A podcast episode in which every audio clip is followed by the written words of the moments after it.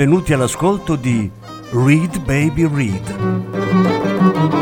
un programma di reading letterario radiofonico a cura di Franco Ventimiglia e Claudio Tesser. Voce Franco Ventimiglia. Regia Claudio Tesser.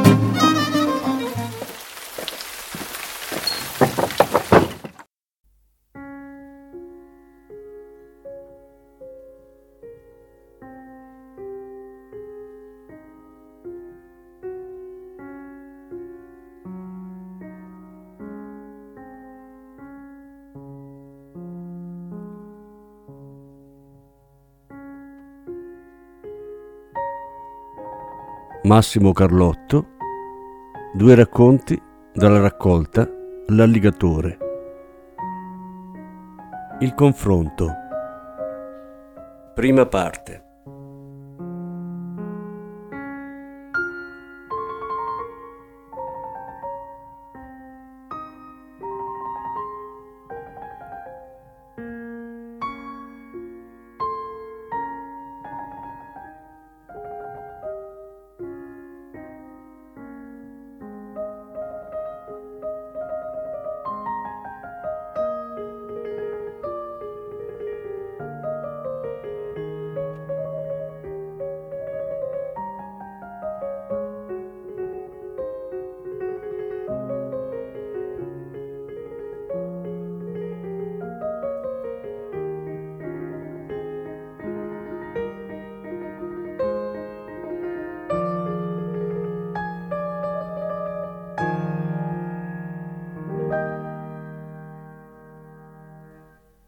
Mi chiamo Marco Buratti, detto l'alligatore. Quella notte stavo al calduccio del mio locale. In realtà che fosse mio lo sapevano in pochi. Era all'oscuro anche Virna, la mia ragazza, che in quel momento si aggirava tra i tavoli con un vassoio colmo di bicchieri. Ero un ex galeotto che tirava a campare come investigatore privato senza licenza. E non era proprio il caso di dare nell'occhio. Fuori c'era il Veneto, ricco e operoso, pio e corrotto. E quella notte avvolto da una nebbia fredda e spessa come ovatta. Seduto al mio solito tavolo, sorseggiava un calvados venerable. Il distillato di sidro mi riempiva la bocca e la gola di profumi e sapori, ma quella volta me ne accorgevo appena. Sul palco stava suonando il gruppo dei più bestial che blues. Antonio Santirocco, noto nell'ambiente come il sindaco del blues, era totalmente preda della musica del diavolo e si stava esibendo in una bellissima interpretazione di Manish Boy. Sentii il tocco leggero di una mano sulla spalla. Senza voltarmi, feci cenno allo scocciatore di avere pazienza. Gli prestai attenzione alla fine degli applausi. Buonasera, avvocato forato, bofonchiai indicando distrattamente la sedia al mio fianco, mentre il gruppo attaccava Hot Legs. Immagino che non sia qui per ascoltare della buona musica.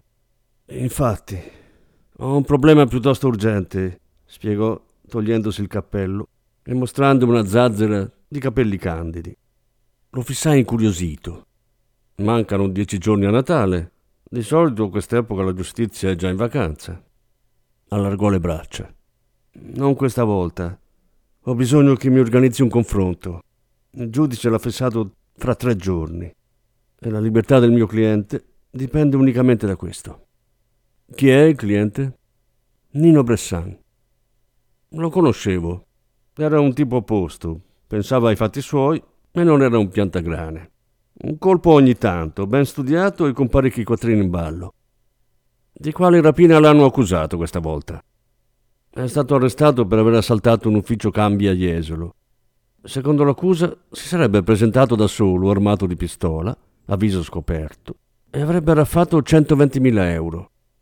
Mm, non è il suo stile. Il penalista non volle sbilanciarsi. Questo non lo posso sapere. In ogni modo, nell'agenzia erano presenti solo due impiegati che hanno identificato Bressan esaminando l'album delle fotografie dei pregiudicati per rapina con un alto grado di certezza. Altri testimoni? No, la strada è centrale, piena di negozi, ma nessuno ha visto nulla. Estrassi la foto di Nino dal fascicolo che l'avvocato aveva appoggiato sul tavolo. Mi soffermai con lo sguardo sul naso grosso e carnoso del pregiudicato. Non sarà facile trovare qualcuno che gli assomigli. Le labbra dell'anziano professionista si contorsero in una smorfia di preoccupazione. Per questo ho pensato di rivolgermi a te. Il giudice metterà in fila i primi carabinieri che gli capiteranno sotto mano. E se non abbiamo un buon sosia, lo riconosceranno di sicuro. Mi accesi una sigaretta. Vuole un attore o una comparsa? Vedi tu, rispose piccato. Io sono l'avvocato difensore e ho dei precisi obblighi deontologici. Una cosa è certa, la storia puzza. Ho l'impressione che i due testimoni siano stati aiutati a riconoscere il mio cliente. Sono anni che la Benemerita cerca di incastrarlo. Con un cenno avvertii Virna che il mio bicchiere era vuoto. Posso offrirle qualcosa da bere? Oh no, grazie, nulla. Ho l'ulcera e molta fretta. Piuttosto, cosa hai deciso? Accetti il caso? Non ne avevo nessuna voglia, ma l'avvocato era un bravo uomo e non volevo rovinarmi le vacanze di Natale pensando a Bressano in galera per la mia pigrizia. Accetto, ma avverta Nino che gli costerà caro. Voglio un supplemento rogne natalizio. Accennò un sorriso, calcandosi il cappello sulla testa. I soldi non gli mancano. Vedrai che saprà ricompensarti.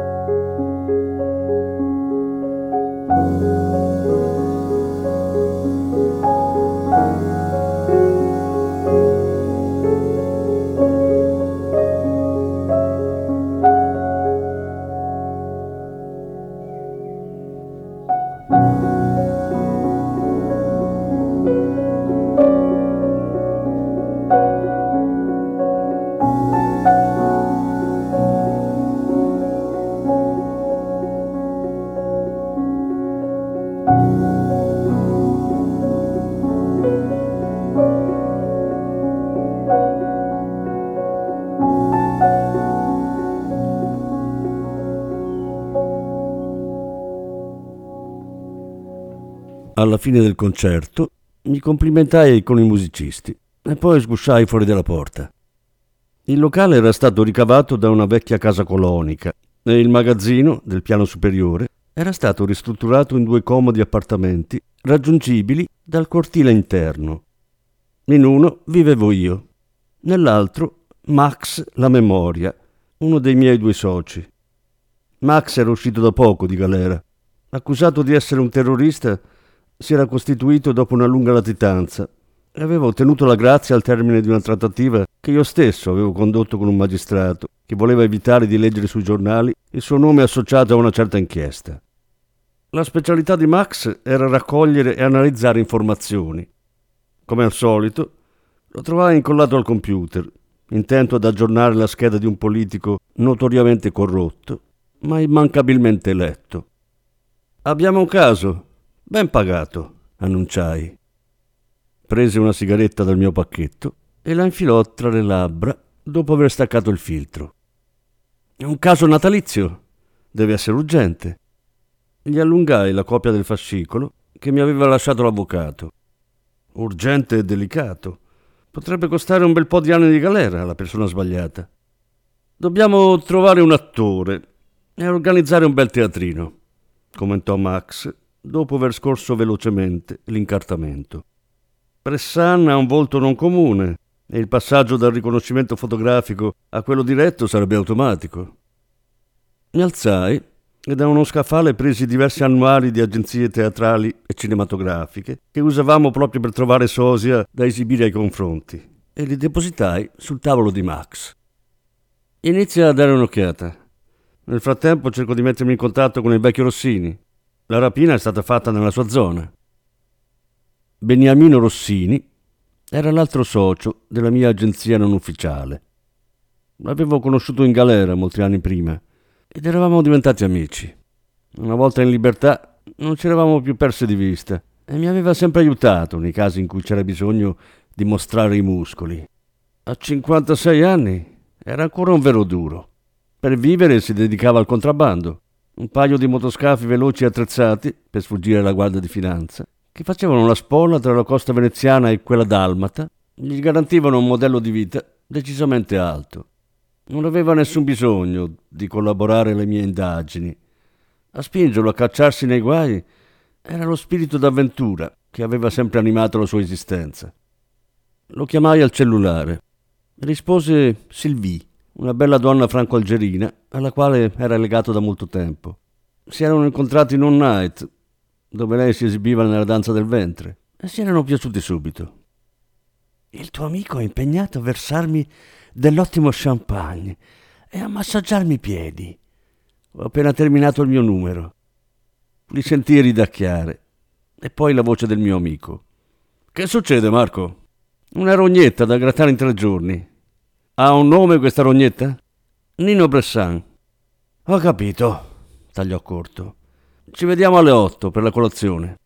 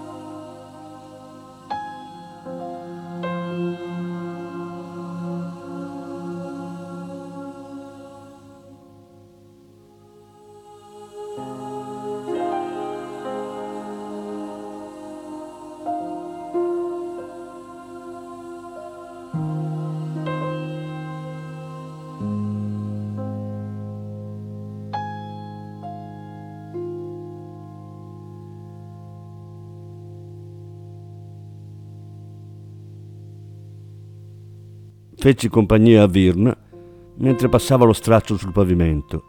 Poi l'accompagnai a casa. La mattina dopo, prima di salutarmi, mi chiese se avevo già pensato cosa regalarle per Natale. Ah, certo, mentii, e mi resi conto di essere assolutamente sprovvisto di idee mentre cercavo una pasticceria per comprare un vassoio di paste per la colazione. Trovai Max e Beniamino alle prese con la macchina del caffè, impegnati in una calorata discussione sull'arte di preparare il cappuccino. Evitai di farmi coinvolgere e come ogni mattina mi accontentai di un caffè corretto col calvados e di alcuni bicchieri di acqua, oligo minerale, che prometteva un fegato centenario per tentare di smaltire l'alcol della notte. Cosa hai saputo della rapina? domandai al vecchio Rossini. Beniamino ripiegò il quotidiano che stava leggendo. Pare sia stato il colpo di un solitario. È entrato a volto scoperto, ha tirato fuori il cannone, si è fatto consegnare i soldi e se l'è svignato a piedi. Perché hai detto pare? domandai incuriosito. Conosco quella via come le mie tasche e so che è difficile passare inosservati. Tutti i commercianti sono schizzati fuori dai negozi al primo strillo degli impiegati, ma non hanno visto nessuno. E poi 120.000 euro sono una bella sommetta per un'agenzia di cambio in questo periodo. Un rapinatore fortunato, ironizzai. O bene informato, aggiunse Rossini. Cosa sai degli impiegati? chiese Max. Sono stati assunti l'estate scorsa. Una ragazza di 25 anni. Arriva dalla provincia di Trento e vive a Jesolo, in un monolocale. Lui è più giovane di un paio d'anni ed è della zona. Ho chiesto in giro e pare che abbiano una storia da qualche mese. Me li hanno descritti come due bravi ragazzi, con la vita da bravi ragazzi, lavoro, palestra, pizzeria, discoteca. Al bar i due continuano a ripetere di aver riconosciuto Nino Bressan nelle foto segnaletiche. e che lo inchioderanno al confronto. È il proprietario dell'agenzia? Domandai. Lo conosco di vista.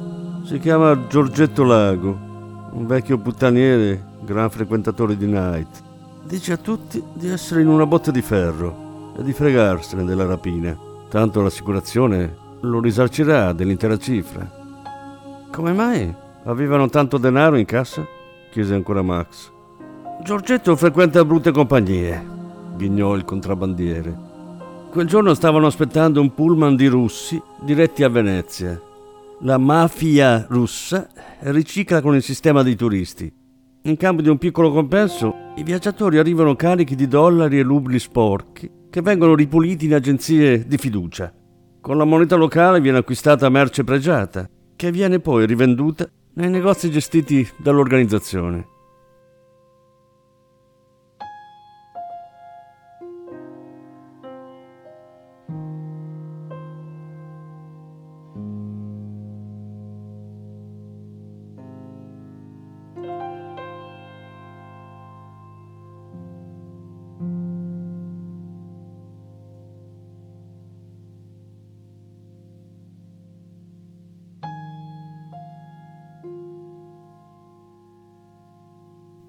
Rossini si alzò e si preparò un caffè.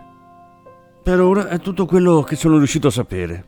Abbastanza per inquadrare la situazione, però nulla di utile purtroppo per preparare il confronto. A questo proposito, intervenne Max la memoria, aprendo l'annuario di un'agenzia teatrale, ho individuato un possibile candidato che vorrei sottoporre alla vostra attenzione. E ci mostrò una foto. Beniamino e io ci scambiamo un'occhiata di assenso. Può andare, è più giovane, ma quello e altri particolari si possono aggiustare, disse il milanese. Il tizio si chiamava Gaetano Martino, da quanto riuscì a sapere Max chiamando il suo agente. Era un attore bravo, ma sfortunato, che ormai aveva rinunciato al sogno di una grande carriera e si accontentava di particine in piccoli spettacoli allestiti da compagnie teatrali di provincia. Con molto tatto, il mio socio si informò sulle condizioni economiche del suo cliente e venne a sapere che non erano delle migliori. Un paio d'ore dopo suonammo il campanello all'appartamento di Verona che ci aveva fornito l'impresario. Qualche minuto dopo Martino ci apparve sulla porta. A giudicare dall'aspetto scarmigliato, dovevamo averlo tirato giù dal letto. Si infilò un paio di occhialetti rotondi dalla sottile montatura di metallo e ci scrutò con attenzione tentando di inquadrarci. Ci conosciamo? domandò titubante. Siamo venuti a offrirti un lavoro, annunciò Rossini. La notizia lo svegliò di colpo e spalancò la porta per farci entrare. Ci accomodammo intorno al tavolo della cucina e andai subito al sodo spiegandogli di cosa si trattava. Martino si schiarì la voce in tono sussiegoso e ci spiegò che non aveva sprecato anni della sua vita per ridursi a recitare davanti a un pubblico di pregiudicati, carabinieri, giudici e avvocati. Poi indicò la porta rimase per un po' con la mano a mezz'aria in attesa che ci alzassimo. Nessuno di noi si mosse. Beniamino sbuffò infastidito. Ehi, De Niro! lo apostrofò con cattiveria. Se fossi te non mi scalderei tanto. Ti diamo 2000 euro per 20 minuti di spettacolo. L'argomento sortì l'effetto voluto, ma Gaetano non sapeva come rimangiarsi il rifiuto che ci aveva opposto con tanta veemenza. Per fortuna Max aveva la parlantina sciolta e sostenne l'orgoglio dell'attore sciorinandogli una pappardella sulla crisi del teatro e sull'importanza di salvare un innocente dal carcere. Alla fine Gaetano accettò sottolineando il lato umanitario della vicenda e noi facciamo finta di credergli. Gli spiegammo in che cosa consisteva un confronto e come si sarebbe dovuto comportare.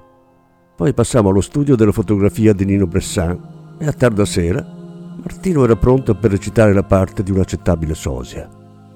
La mattina seguente ci presentammo con il nostro attore nello studio dell'avvocato Forato.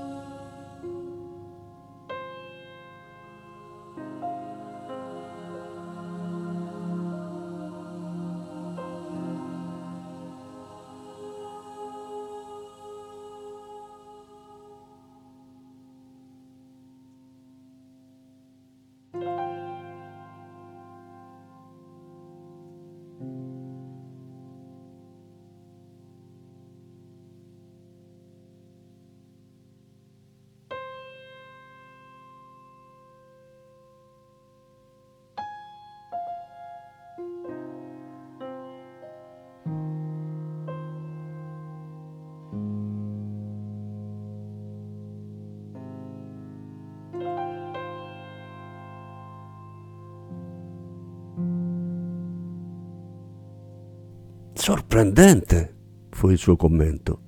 Poi ultimò la preparazione di Gaetano con una serie di preziosi consigli. Max propose di far indossare a Bressan e Martino abiti identici. Il penalista ci pensò su. Il giudice non apprezzerà il colpo basso, ma l'unico modo per i testimoni di distinguerli sarà quello di aver visto veramente dal vivo il mio cliente, cosa della quale dubito fortemente. Mi alzai in cerca di un posacenere. Vorrei poter assistere al confronto, per osservare da vicino i testimoni, dissi. Ci sono alcuni punti di questa vicenda che non ci convincono. Ah, nulla in contrario. Se arriviamo insieme, la scambieranno per un avvocato. Poi il penalista osservò i miei jeans tinti e gli stivali di pitone. Ovviamente dovrà aggiustare un po' il look. Alzai la mano destra. Non si preoccupi. Giacca, cravatta, mocassini con le nappine e borsa in pelle. Sembrerò un giovane leone del foro. Il giudice istruttore Giuseppe Pietrobelli aveva deciso di effettuare il confronto nel comando dei carabinieri di Venezia, che si trova nella zona di Rialto, tutta agghindata di luminarie natalizie. L'imputato arrivò in motoscafo, ammanettato e scortato da quattro agenti della polizia penitenziaria. Era infagottato in un pesante cappotto scuro. Sotto doveva indossare il completo che l'avvocato gli aveva portato il giorno prima, nero, con la camicia bianca e la cravatta rossa. I due testimoni invece erano stati convocati con largo anticipo per evitare ogni possibile contatto visivo con Bressani in catene ed erano stati fatti accomodare negli uffici del riparto investigativo. Il magistrato ordinò a un maresciallo di selezionare sei militari da affiancare a Bressan. Poi si rivolse a Forato. È già arrivata la sua comparsa, avvocato? Sarà qui a momenti. Tra cinque minuti iniziamo. In realtà Gaetano Martino era arrivato da un pezzo. Era seduto in un bar che distava pochi metri dall'entrata del comando, in attesa di una telefonata il legale intendeva farlo arrivare all'ultimo minuto per impedire agli inquirenti di inventarsi qualche scusa per rinviare l'esperimento giudiziale. Forato tirò fuori il cellulare dal taschino della giacca quando vide arrivare il graduato con i sei uomini che avrebbero dovuto in qualche modo assomigliare all'imputato. Si sbrighi, disse laconico. E un paio di minuti dopo l'attore fece la sua comparsa, rovinando la giornata a Pietro Belli e strappando bestemmie a mezza voce ai sottufficiali responsabili dell'inchiesta. Bressan ridacchiò e mi fece l'occhiolino. Il magistrato chiamò con un cenno il cancelliere. Procediamo.